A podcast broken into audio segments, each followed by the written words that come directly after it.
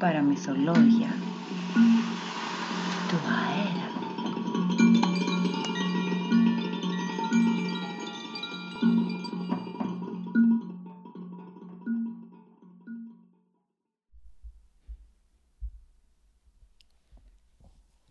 Αφροδισιακά νοσήματα.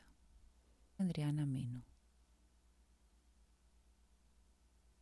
Φαντάσου να ήσουν αόρατος θα γινόμουν κι εγώ τυφλή. Όχι, δεν θα έβγαζα τα μάτια μου με τις πόρπες της ρόμπας του μπαμπά ή τίποτα τέτοιο αιματηρό. Ούτε θα στεκόμουν στη μέση του δρόμου να με χτυπήσει αυτοκίνητο για να τυφλωθώ, όπως γίνεται στις ελληνικές ταινίες.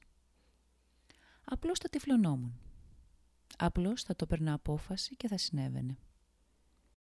Περίπου όπως αποφασίζει κανείς να κόψει τα νύχια του ή τα μαλλιά του ως κάτι περιττό, κάτι που εμποδίζει.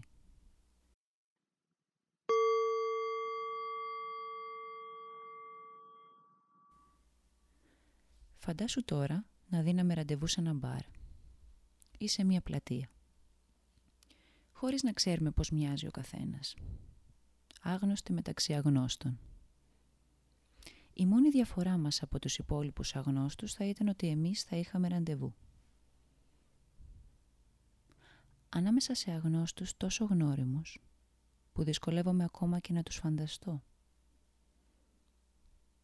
Ο πλανόδιος με τα μπαλόνια και ο πλανόδιος με τα ψητά καλαμπόκια. Οικογένειες με υπερκινητικά παιδάκια και βαριαστημένους γονείς. Μια παρέα αγοριών που επιδεικνύουν την αρενοπότητά τους βαραίνοντας βεβαιασμένα τις φωνές τους. Μια παρέα κοριτσιών που επιδεικνύουν τη θηλυκότητά τους γελώντας ιστερικά με το παραμικρό και αφήνοντας επιφωνήματα υποτιθέμενης συγκίνησης στη θέα οποιοδήποτε αντικειμένου ή πλάσματος θα μπορούσε να είναι έστω και αμυδρά χαριτωμένο. Ένας τύπος καθισμένος στο πεζούλι, μόνος του, με βρεγμένα μαλλιά που μαρτυρούν ότι είχε βγει εσπευσμένα και κάπως άσκοπα στο δρόμο αφού έσκυψε στον νηπτήρα και έριξε μερικές χούφτες νερό στα μούτρα του, ελπίζοντας ότι θα συνέλθει από κάτι που τον συνθλίβει Μια χοντρή κυρία που περπατάει βασανιστικά αργά, σαν να ταλαντεύεται σε κάθε βήμα από το ένα πέλμα στο άλλο. Το σκυλάκι της με το φουντωτό τρίχωμα και το γουρλωμένο βλέμμα του κοκαϊνομανί. Ένα κορίτσι, γερμένο σε έναν τοίχο, που προσπαθεί μάταια να διαβάσει ένα χοντρό δερματόδετο βιβλίο, περιμένοντας το αγόρι της, το οποίο έχει αργήσει ή μήπως αυτή έφτασε πολύ νωρίς. Ή μήπως κάτι του έτυχε. Ή μήπως απλώς δεν θα έρθει. Ή μήπως να φύγει πριν προλάβει να γίνει τόσο μεγάλος ο χρόνος της αναμονής που θα ξεχάσει ποια ήταν όταν έφτασε στην πλατεία. Ένα ηλικιωμένο ζευγάρι που σκοτώνει την ώρα του με έναν ψευτοτσακωμό για το αν είναι πιο νόστιμο το μαλλί της γριάς ή το μαλλί του γέρου. Ένας μεθυσμένος που έχει ξαπλώσει σε μία γωνιά προσπαθώντας ανεπιτυχώς να δείχνει νυφάλιους.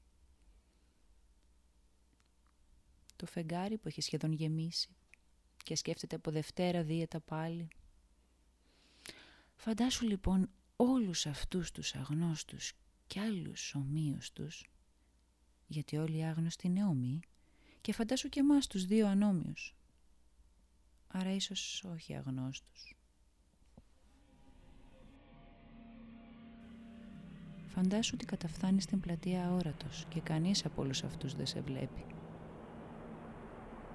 Φαντάσου ότι καταφθάνω κι εγώ τυφλή και δεν βλέπω κανέναν από όλους αυτούς. Φαντάσου την τυραννία του ματιού ανίσχυρη, αφοπλισμένη. Και τώρα μόνο ένα πράγμα ακόμα πρέπει να φανταστείς. Πως συνεχίζεις απλώς να περπατάς και συνεχίζω απλώς να περπατώ.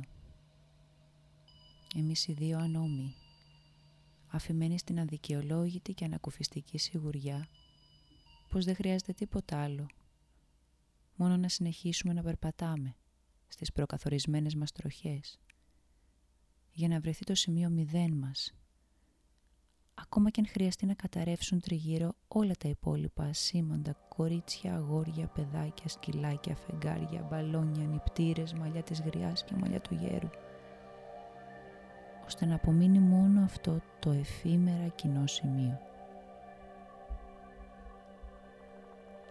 Ανόμοι, άρα όχι άγνωστοι. Εσύ αόρατος, εγώ τυφλή. Οι δυο μας μια εικόνα που αχρηστεύει όλες τις υπόλοιπες. Παιδιά της ξελευτεριάς. Από εδώ και στο εξής, ένα μόνο πράγμα μπορούμε και οι δύο να φανταστούμε. Τόσο συγκεκριμένο που δεν μπορεί πια απλώς να το φανταζόμαστε.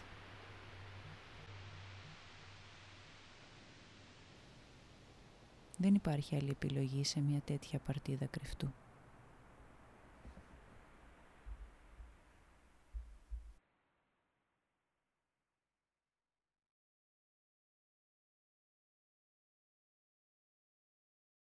Σας εύχομαι μια καλή σκοτεινή νύχτα.